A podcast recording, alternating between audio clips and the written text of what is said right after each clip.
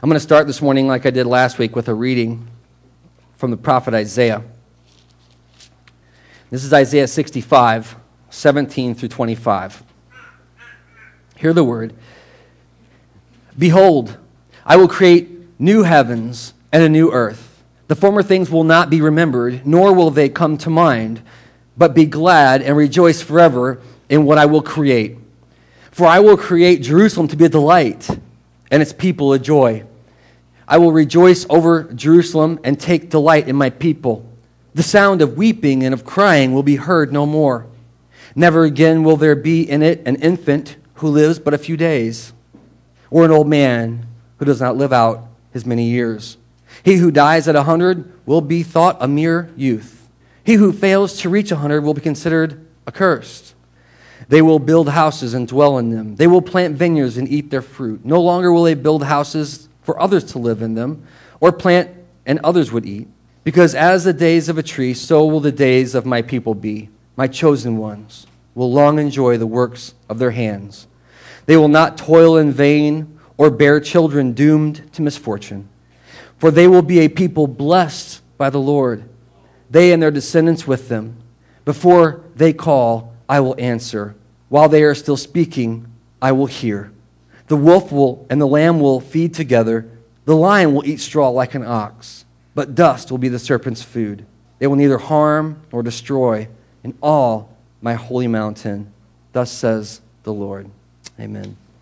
I'm going to do what we always do Family Bible before we get into our, our uh, scripture for the day. I'm going to pray. We do this because we don't believe we have any wisdom apart from God. And so join me in prayer if you would. Uh, Father God, we thank you so much for this opportunity to be together in your presence this morning. We pray that whatever we've brought in with us and all the things, and there are so many things we carry on a daily basis, that ultimately we would be able to set them down in a moment in your presence and hear from you. Lord, in this, uh, this most precious of days, I pray that you would teach us through the power of your Holy Spirit the truth of your gospel. That maybe we've heard it a thousand times, but we hear it afresh, again, anew. Or maybe we've never even believed it before, and today would be the day. I pray this prayer, Lord, that we would be listening to you, that you would be speaking to us, and that we would know you as our God, our Savior, and our Lord. May you do this work because only you can do it. Open our minds, open our ears, open our eyes and our hearts that we might know you and believe. We pray it in Jesus' name. Amen. Well, if you were here last week, you know we've already uh, we've been in a series for uh, starting last week, and we will be wrapping this series up next week. And it's our three-week uh, series on Easter. We've been looking at the Gospel of Luke and the account. Chris reminded us that this morning. The account of of uh, Luke's account of the suffering and death of Jesus Christ.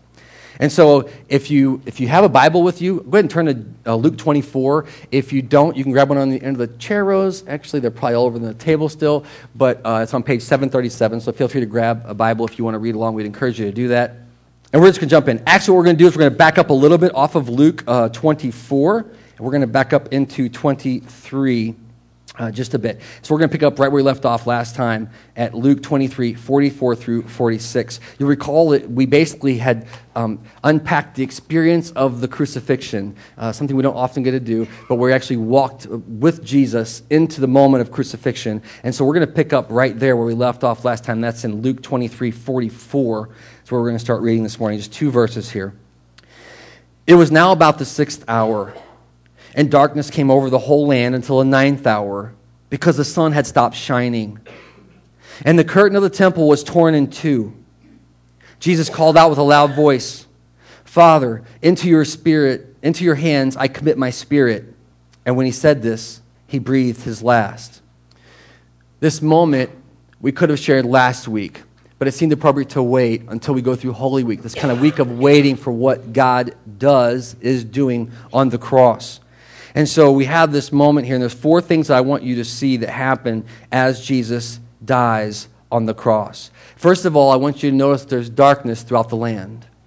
In the moment of Jesus' death, the land is overcast, overshadowed. Matter of fact, it says that the sun ceased shining. It was completely dark. I, don't know if you've ever been outside on a, on a day when it's been like uh, an eclipse or something where it's the middle of the day, but it's dark. It's super creepy, right? It's super weird. And so there was some sign, this was a sign to the people that there was something happening that was not normal, not a normative experience, even for crucifixion, which was brutal.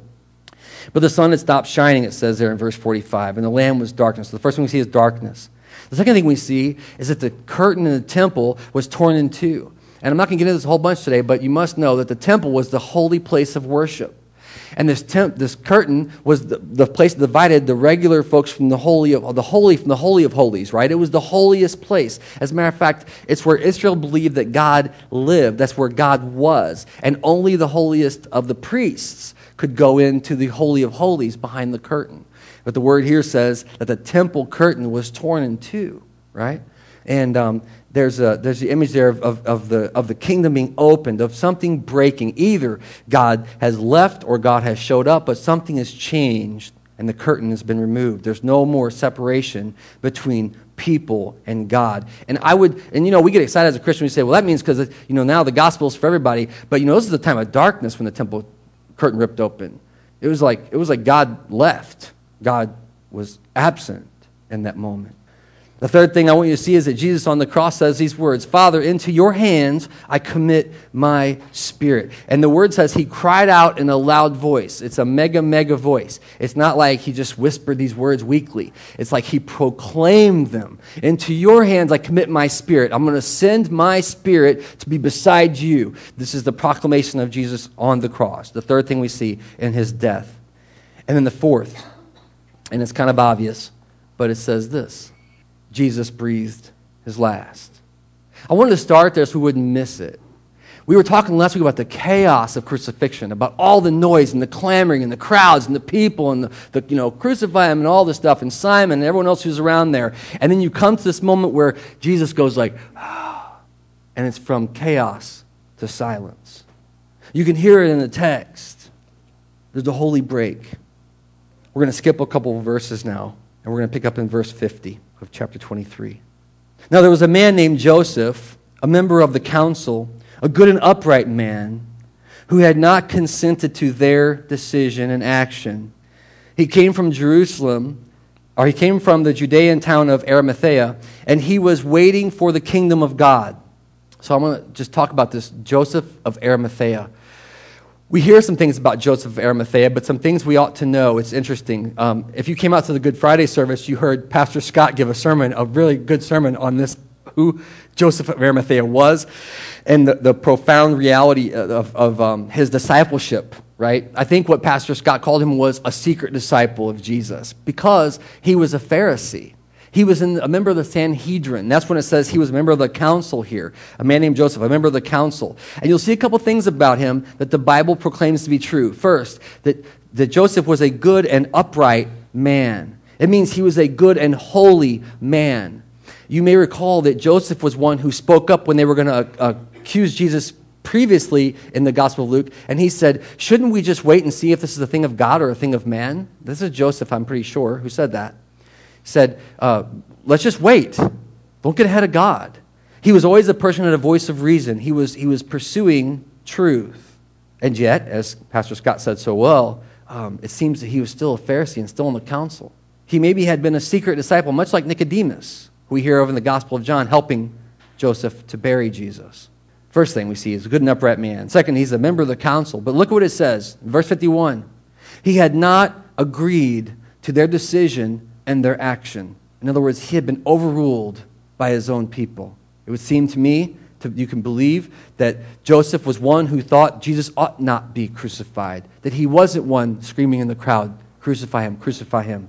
And that's not to make him better than he was, but it means to say that he was someone who was believing and yet could not or would not stop it. At, at least watched it happen, perhaps stood by, but he did not agree with what they had said and done. Something else we learn He's from Arimathea, but he's waiting for the kingdom of God. Joseph, Joseph is believing God is going to do something, ultimately believing God is going to do something. Now, I'll say something else I think about Joseph. He's a man of action. Because remember that this is happening all on the same day. This is all still Good Friday here. and all these things are happening. And he goes to Pilate in verse 52 and he asks for Jesus' body. So you, you, you can imagine that he must have been a man of some kind of stature or, or um, pull to be able to approach Pilate and ask for the body of Jesus. He must have cashed in some capital, right? He, he must have been recognized by Pilate as someone who had some authority that Pilate could say, Sure, you can take the body of Jesus. Other gospels uh, flesh this out a bit more. But you can see even here that he had approached him. He's a man of action, and he asked to take the body down. Then in verse 53, a man of action, he took Jesus' body down, and I want you to hear the word. He took the body down. It says it there. He took the body of Jesus down, not Jesus, and he wrapped the body in a linen cloth, and he placed the body cut into a rock, in a tomb cut into a rock, in which no one had ever been laid. So this is Joseph, a man of action. And he does these things. Uh, again, uh, Friday, Pastor Scott was telling us that, uh, that, that, this is um, fulfillment of the scripture of the prophet Isaiah. I believe it is um, Isaiah, let me look at my notes here and find it, 53 9. And it says, he, the, the suffering servant will be killed as a thief, right? But buried as a rich man. That's my paraphrase. But that's what's being said. And so you can see Joseph Arimathea, who cashed in his own capital. That's actually what I think the Gospel of John says. He took him and buried him in his own tomb. And so here's Jesus, a, a pauper, a poor man, being buried in a rich man's tomb, a tomb that no one had laid in yet, because it was the practice at the time that you would reuse a tomb. But this was a brand new tomb, had never been used. His own tomb. As a matter of fact, if you travel to the Holy Land, you can still see this at the Church of the Holy Sepulchre. These two locations are so close, they're inside the same building, and you can walk from one to the other. I've not done it, I would love to do it. But you can go from one to the other. The place where Jesus uh, was crucified to the place where he was buried and, and raised from the dead. So we have this gospel witness, this faithful man of God who is believing that the kingdom of God is coming and, and who is hurrying, hurrying along. Why is he hurrying? Look at verse 54. Because it was preparation day and the Sabbath was about to begin. It was a day of getting ready. Um, I don't know if you've ever felt you had a long day before, but I bet you this felt like a long day to the disciples, right? the day that Jesus was accused, was crucified, had died, and then uh, Joseph had hurriedly buried Jesus. I think the timeline that's laid out is he had about three hours before sundown. Um, Sabbath runs from sundown to sundown right? So it'd be 6 p.m. on a Friday to 6 p.m. on, uh, this is about, but 6 p.m. on a Friday to 6 p.m. on a Saturday, or dusk on Friday to dusk on a Saturday. You would have to rest all that time from Friday evening until um, Saturday evening. You could do no work. And that meant that if, if, if, if was two things going to happen, either Jesus was going to hang on the cross through the entire Sabbath, which would be just unthinkable for Joseph and the disciples, or that, that he would be hurriedly buried into a tomb. And that's what happened. He hurriedly buried him in a tomb a brand new one. And so the day of preparation is coming. I want to mention one more thing about the day of preparation. Normally, what you do when you're a Jew on the day of preparation is you get ready for all the things that you can't do on the Sabbath. So if you want to eat on the Sabbath, you have to prepare the food on the day of preparation. If you want to do anything, you can't work on the Sabbath. And so they had to pre do all this. And so basically, I'm sure, um, based on the gospel witness, that they had, they, had done, they had done nothing to get ready themselves for Sabbath, but just watch Jesus die. They had done nothing to get ready for the day that they had, could do nothing else but just watch Jesus die. But Joseph buried Jesus' body. It says here in verse 56, they, um, they went home then. I'm going to back up 55. The women who had come with Jesus from Galilee followed Joseph and saw the tomb and how his body was laid there. So they, they witnessed this. Then they went home and they prepared spices and perfumes. Here's the key. But they rested on the Sabbath in obedience to the commandment. I mean, despite everything else that's happening, everything else that they've been going through, they're going to believe God. They're going to continue to believe God, and they're going to rest. They're not going to be Sabbath breakers. They're not going to work. They're not going to go, you know, be frantic. They're just going to just wait. They're going to stop. It must have been the most excruciating and quiet and painful 24 hours of anyone's life. It must have been the most difficult Sabbath ever. Can you imagine how exhausted they were? Can you imagine how confused they were? Perhaps slightly relieved because Jesus is not on the cross anymore, but knowing that when Sabbath is over, the first work they have to do is go to the tomb and grieve. They couldn't even grieve Jesus. So they waited. this day of Sabbath rest. And then this is all required for the background to today. Because just like us, the word says in verse chapter 24 verse 1 now, on the first day of the week, very early in the morning, the women took the spices they prepared before the Sabbath and they went to the tomb. You can think about like now wait, I thought Sabbath was like sundown to sundown. Yeah, it was, but they're not going to do this at sundown. They're going to wait till they're going to wait till the. But the funny thing about the text is it says it's super early at sunrise. See, we think about sunrise being early, but I get the sense from this that they're up before the sunrise, heading to the tomb in the dark, hoping by the time they get there, there's some light. They're just, they just want to be the first thing in the morning because they could, they could get up and move through the night, but they were going to go first thing in the morning, very early, probably through the wee hours of the night, which gives you some sense of their disposition that they were so eager to go and to grieve, to go and to anoint his body with spices to go into just give thanks to God for this rabbi that they had, this teacher they had, this one that was so different that they had, the one that they had seen, uh, they witnessed suffer so much. They'd been following a long time. And so they had taken everything they got and they took it to the tomb. And then verse 2 reads so nonchalantly They found the stone rolled away from the tomb, but when they entered, they did not find the body of the Lord Jesus. I'm amazed a couple of reasons here, man. First of all, hero status for these women. They're going to show up at a gravesite first thing in the morning by themselves, and they're just going to deal with it. We, you know, as a culture, a lot of times we just avoid suffering. We don't like to think about bad stuff. I even kind of apologize for starting off this morning talking about our brothers and sisters in Sri Lanka because you don't want to deal with that stuff, right? But here they go right into the place of death, to the place of suffering, and they're entering in to worship God and to anoint the body of Jesus. But when they get there, the grave is open and the body's gone. They couldn't find him. So they're wondering what this means. And I, and I, think it's too much to read back into the text. Well, they should know what it means because they don't know what it means. Clearly, they're completely confused by this. And as they're standing around, this is what the word says in verse 4 suddenly, two men in clothes that gleamed like lightning stood beside them. The, uh, the, the, the text reads like this uh, Two men in dazzling garments stood beside him. Uh, the idea is that it was uh, like lightning in their face, like, like uh, flashes. It was overwhelming. And, and, and, I can't help but think, first of all, it's early in the morning, and secondly, they're inside a tomb, that they would just be, the response would just be uh, overwhelming to have that encounter this resurrection day. These two men who were in dazzling or flashing garments stood before them. I, wonder, have you ever, you know, some experience we can get that might be close, that might get close to this, right? Have, have you ever looked right at lightning at, at a close distance? Probably not, right? We usually see it pretty far off, but still, even far off, you're like, wow, right? Woo! And then you wait for the thunder to come. Anybody do that? I do that. I think it's cool. Uh, I was like, wow, that's awesome. Or, um, or how about this one? Do you ever, uh, do you ever get the flash in the face?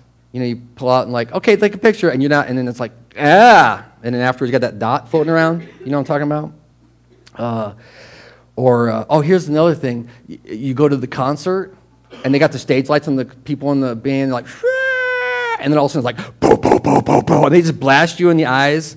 Y'all don't go to concerts, do you? No, that's what happens, right? And you're like, I can't see anything. I love these people. You know, and you clap for them. I think this is like thousands of times that. I mean, the description that they give, they would have no context to give that kind of description. I think, you know, two, two men dressed in white. Like, ooh, that's a nice white, white outfit you have there. No, it was like, Wah! you know? Like it was like overwhelming to their senses what's happening. As a matter of fact, you can kind of see that in their response. It says, In their fright, in verse 5, the women bowed down with their faces to the ground. They're like, Whoa, what's happening? And they bowed down with their faces to the ground, and the men ask a question Why do you look for the living among the dead? See, that's the first hint we get of resurrection, people. Up to that point, they have an empty grave. Up to that point, they have a whole bunch of confusion and wonderment. And then finally, when they're overwhelmed with what's happening, they don't, they don't understand the, the absence of the body. They don't understand the empty tomb. And then they don't understand these dazzling clothes. and they're down their faces. The first question asked of these ladies is, Why do you look for the living among the dead? He is not here, he is risen. just as he said. That's what the word says in verse 6. He is not here, he is risen. Remember what he told you. You're like, wow, what? Have you ever forgot something really important that somebody has told you? Like, have you ever had that moment you're like, ah, I can't think of it. They told me that thing. If Jesus has been teaching you for like three years and he told you he was going to die and be raised, you think you forget that? How about this? Have you ever had God tell you something? Like, and that's a weird thing to say, right? But like in some deep part, like you just get this assurance from God, like something, and then you forget, and you're like, what was that? What was that thing? It seems to me that's the experience of these ladies in the empty tomb. It says, Why do you look for the living among the dead? Um, he's not here. And then here's the word, what it says He has risen. Or He has been raised. Or He is raised, which is minutia, but it's different. He's woken up. He's gotten up. He's not here. You'll see if you we, read through here, we don't, we don't even see Jesus interact with them in the passage in Luke. Do you remember what he told you while he was still with you in Galilee? Do you remember what's been said about the women? The women followed him from Galilee. They've been following from Galilee this whole time. They've been watching from a distance to see what's happening. They've been grieving, beating their breasts, you know, just wrung out from this. Don't you remember? And then listen to the kindness. The men repeat the words The Son of Man must be delivered into the hands of sinful men. The Son of Man must be crucified, and the Son of Man, man must be raised on the third day, raised to life. Like Jesus told you this ahead of time, this was going to happen. This resurrection thing. And what you are now witnessing is proof of the resurrection. It's proof of the fact that what he said is true. And then look at verse 8. Praise the Lord. It says, Then they remembered his words. He did. I forgot he said that. That's kind of funny to me they forget that. But that, that they remembered that. How exciting must it have been for them in that moment? He's not dead, he's alive, right? I, I, we were at the early service this morning talking about this idea that resurrection is a crazy thing to talk about. But that's what Easter's all about resurrection from the dead. That, that that's what Jesus did, and that's what Jesus will do. That these, the, what we see in Christ is the same thing we will experience ourselves. And so it says that he, he's not here, he's alive. And uh, they remembered his words. Well, they were so excited. You can't, I mean, can you imagine how excited they were, right? So what do they do? They're like, we got to tell everybody else, you know? Like they know now the, the secret. We got to tell everybody else because they've been waiting, you know, all Sabbath for this. And, uh, and so they're going to go back. In verse 9, when they came back from the tomb, they told all these things to the 11. That's uh, 11 meaning the apostles, right? And to all the others. And here's the list it was Mary Magdalene, Joanna, Mary the mother of James, and the others with them who told this to the apostles. So they came back and they're super excited. They're like, you're not going to believe what happened. They tell them a story. These two guys showed up. They were like, woo! And, he's, and I fell down and they said, why are you living among the dead? And then, don't you remember what Jesus said? He's not here. He's alive. Good news. Don't you think? That's good news. Yeah? Verse 11. But they did not believe the women because their words seemed like foolishness. Right? I know we could turn into the whole like don't believe women thing. That ain't what I'm talking about this morning. But listen, I think no matter who to come back, even like, you're out of your mind. You're out of your mind. Matter of fact, spend some time today talking to somebody. Like, hey, happy Easter, happy Easter, yeah. Um, Jesus is raised from the dead. People are like, yeah, okay. We, we believe in resurrection. Okay. That's exactly what happened. This one that was crucified and died was raised to new life. And I wonder, how easy is it to believe someone else's story? I mean, seriously, church, how easy is it for you to believe what someone else experienced? Hear someone tell you a great story, like, that's a great story. Not sure I believe it, but great story. Appreciate it. Seems like foolishness to me. You wait till they leave and you say to your, your uh, friends, your spouse, or, or your, your uh, boyfriend or girlfriend, you say, uh, I think they're crazy after they leave. It's not easy at all. And yet, here's the question Is Jesus worth looking into anyway? Is it worth looking into the call, the, the, the claims of Christ for yourself anyway? Not to make someone else happy, not to agree with somebody else. Matter of fact, you may not even like the people who believe in Jesus, but to look for yourself to see if you're missing it, if you're missing the resurrection. I ask the question because we have one final story here, and it's this Peter in verse 12. Despite them saying it sounds like foolishness, verse 12 says this Peter, however, got up and ran to the tomb. Bending over, he saw the strips of linen lying by themselves, and then he went away, wondering what had happened. Peter got up and looked for himself, right? Not taking their word for it, not believing it in faith. As a matter of fact, you may recall the story from the Gospel of John where Jesus shows up post resurrection in a room with the disciples, and everyone's like, Oh, he's here, it's so awesome. And one dude gets back and he, didn't, he missed it. His name's Thomas. Everyone's like, Thomas, you're not going to believe it. And he's like, Yeah, you're right. I'm not going to believe it because I didn't see it. And we pick on Thomas, and yet God shows up for Thomas. See, the truth is that no matter where you are, Jesus is willing to make himself known to you. It's a scary concept. I get it. But this Jesus who's died and raised to new life is available to make himself known to you. No matter who you are, no matter what you believe, he's available. My encouragement to you this morning is this uh, look for yourself. Hmm? Don't take somebody's word for it. Look for yourself. You get to that place where you want to know God, and you say, God, I want to know you. I, don't, I, don't, I, want to, I want to hear from you. I'd encourage you to do that several ways. First, you can pray. There's no special gift in prayer. You can just talk to God. He's always listening.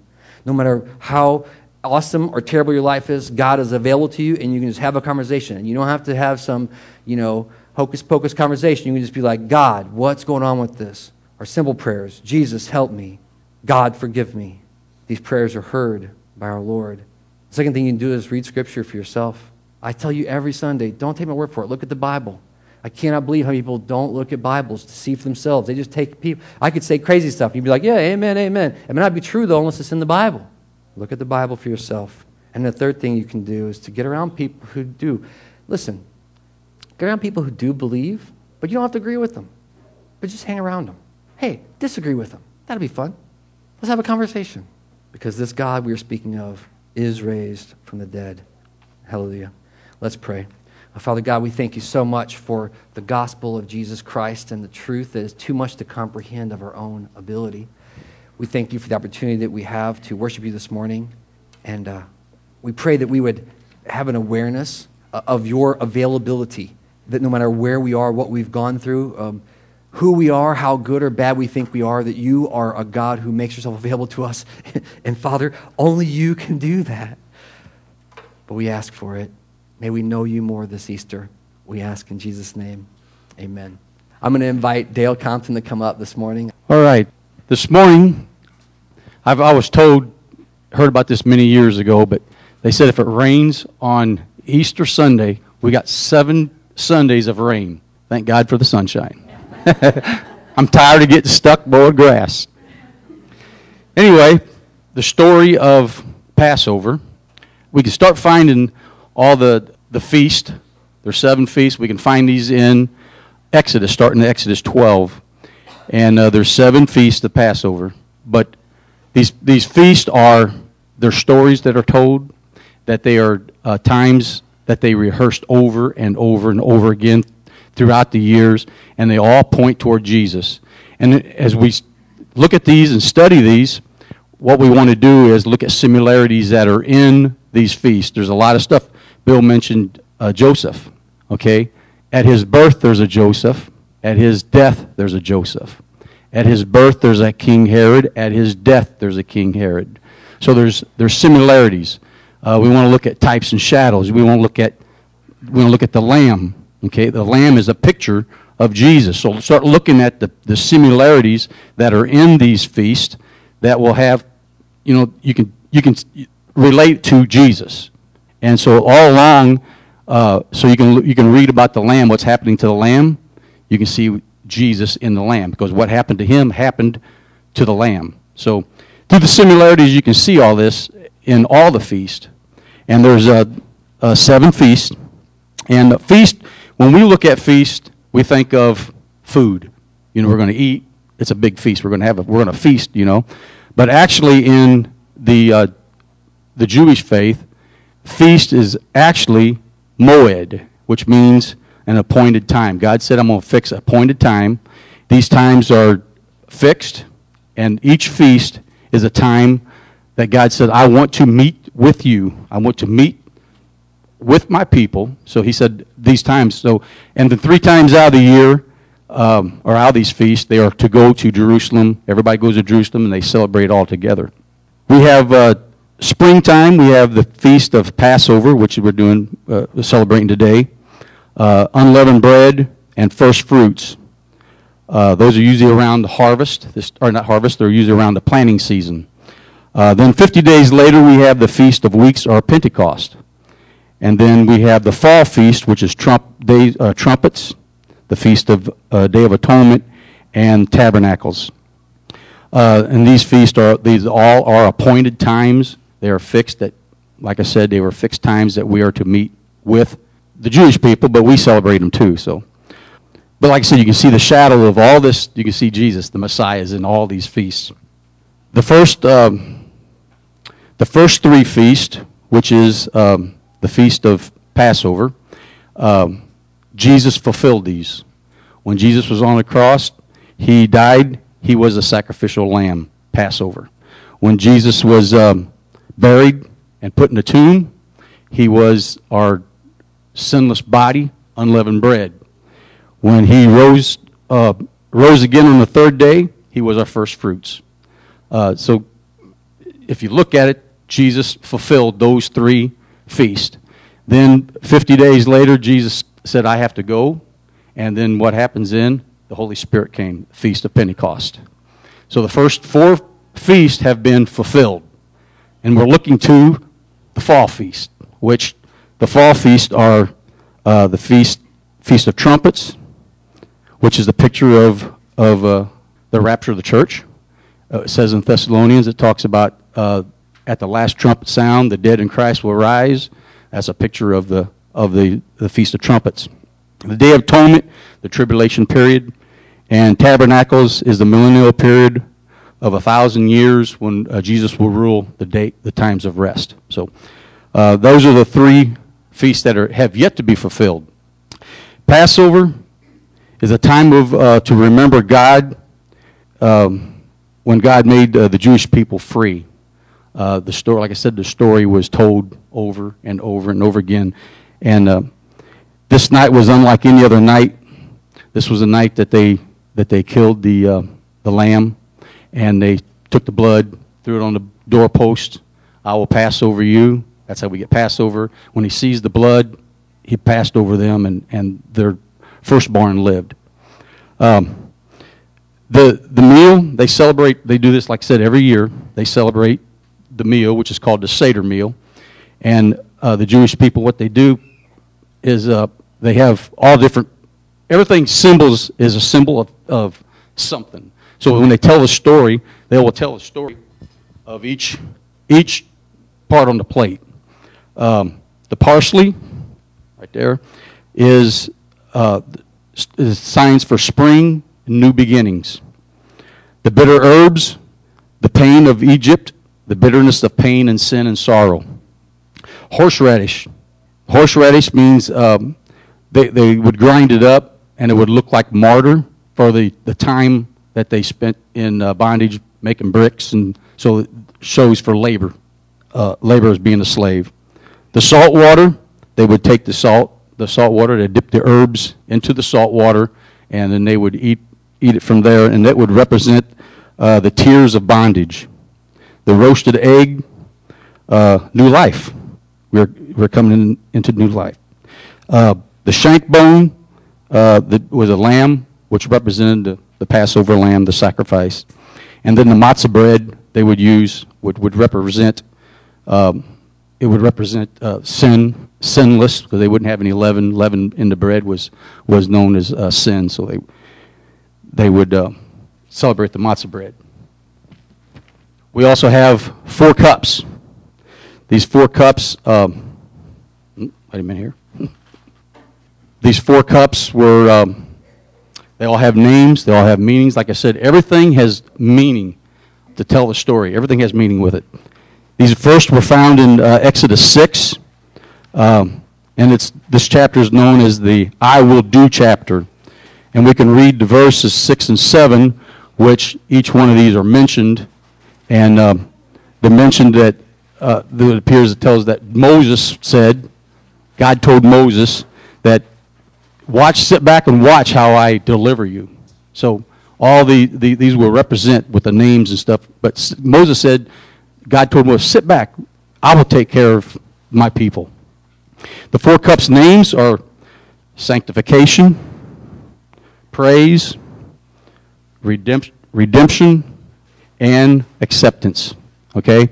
Uh, the two that I, I, know that some of the studies that I found that were never changed was, was the, the accept, or, uh, the redemption is always redemption, and sanctification was always sanctification. The other two, this one here times was known as the cup of praise, was also known as the cup of judgment.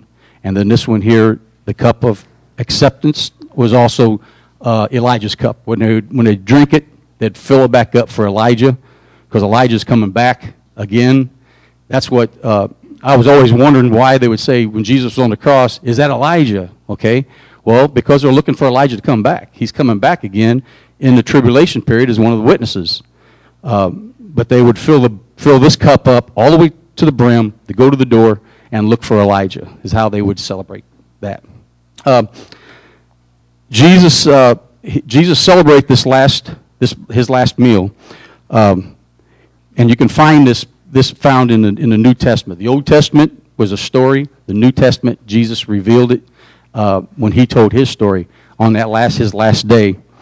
Um, the Gospels only show, shows us uh, uh, through the story, when Jesus was telling it, it shows us a specific time and moment when Jesus took two elements. He took the bread and he took the wine, and he connected it into his broken body and his shed blood. Uh, the bread and cup are the two elements we use today to remember Christ as the communion, uh, we celebrate communion together. So what Jesus did during that time, all the men that was there with him, they knew what was they knew the story over and over again because it had been told all their life. But when Jesus took this cup, he said, This cup is my blood, the cup of redemption. And then we can, like I said, we can find that in, in uh, Exodus 6, which is, um, I'm going to read it here for you. It says in Exodus 6, 6 and 7, Therefore say to the children of Israel, I am the Lord. I will bring you out from under the burdens of the Egyptians. I will rescue you from their bondage and I will redeem you with an outstretched arm and with the great judgments. I will take you as a people, and I will be your God. Then you shall know that I am the Lord, your God, who brings you out from under the burdens of the Egyptians. That is found in Exodus 6 and 7, 6, 6 and 7. Um, so starting with the cup of sanct- uh, sanctification, the I will, I will bring you out of bondage into the freedom, into freedom. So sanctification is, uh, as us Christians, we believe, uh, as we celebrate this, that, that cup, we have been removed from the darkness into his kingdom of light. We've been set free from the bondage of sin. Cup number two, uh, the cup of praise. Uh, in the six, it says, I will rescue you from slavery, from the bondage of slavery. We, as Christians, we have been set free. We have been re- rescued from the bondage of sin. And that's how, you know, that's how we can say, praise God. Praise God, right?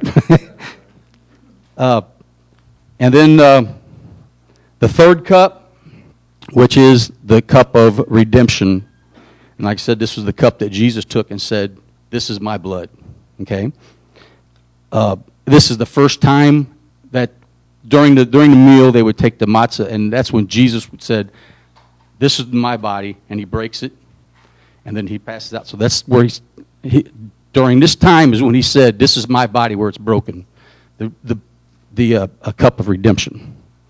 Um, and it says, I will redeem you with outstretched arms and with acts of great judgment. Outstretched arms, picture of Jesus on the cross. Uh, see, this is the cup we take to remember the blood of Christ when he redeemed us, when he took us back and he redeemed us. So This is our redemption. And then the fourth cup, the cup of acceptance. I will be your God. We are now sons and daughters of the living God because he accepted us. These cups uh, define the Christian life. Um, the, the cup, the first one here, we, we've been set apart from the world to be light of hope for God, the cup of sanct- sanctification. We have been set free from the world of sin to serve a living God, the cups of praise. We have been bought back uh, by the blood of the Lamb, cup of redemption. And we've been accepted by God through the saving work of His Son, the cup of acceptance. Now, this is what Jesus did during the time of His, when He did the, uh, the meal.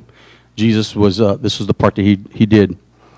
We can find this in, in 1 Corinthians because they, like I said, they, uh, us as believers, this is what we pass out for, for this time of uh, communion.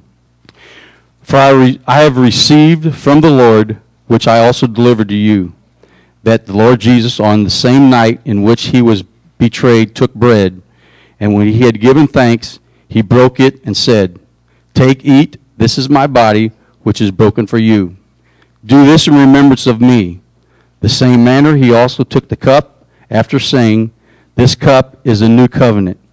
In my blood, this do as often as you drink it in remembrance of me. For as often as you eat, eat this bread and drink this cup, you proclaim the Lord's death till he comes. All right. Um, once everybody gets gets their uh, Jesus also, like I said, when he you can read about this throughout the uh, uh, throughout the, the every every gospel tells this story. Uh, some are a little more detailed than others, but every gospel tells a story of, of Jesus taking the, breaking the bread and uh, redoing the story. So every gospel does this. And, and that's how we as Christians, as believers, we take this. We, we don't do the whole meal.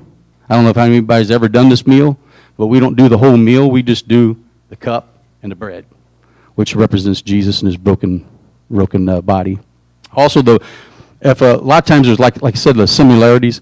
Some of the bread uh, they would what they would do is take the bread and they would make it unleavened bread, and they would uh, without yeast being the sins, they would take the bread and they would bake it, and uh, or over a flame, and it even looked like you know it says by his stripes we are healed. Uh, he was pierced. The bread actually when they make this you can see stripes in the bread because of the heat from the the grates. They would poke it pierce it, flip it, pierce it. So even the bread has the similarity of, you know, Jesus' body. So it's kind of a kind of neat story if we if you sit back and study it and look at what's what's actually all the meanings behind everything. It really comes to life, pops to life in my eyes anyway. So I'll read this over again. The uh, institution of the Lord's Supper. For I received from the Lord, which I also delivered to you, that the Lord Jesus, on the same night in which he betrayed, which he was betrayed, he took, he took bread. And when he had given thanks, he broke it and said, Take, eat. This is my body, which is broken for you. Do this in remembrance of me. In the same manner, he also took the cup after supper, saying, This cup is, is the new covenant in my blood. This do as often as you drink it in remembrance of me. And it says, For as often as you eat this bread and drink this cup, you proclaim the Lord's death till he comes. Here's a blessing, church. May you and I praise God for the resurrection of Christ Jesus as he stands today, first fruit for all who believe. And the people following him say, Amen.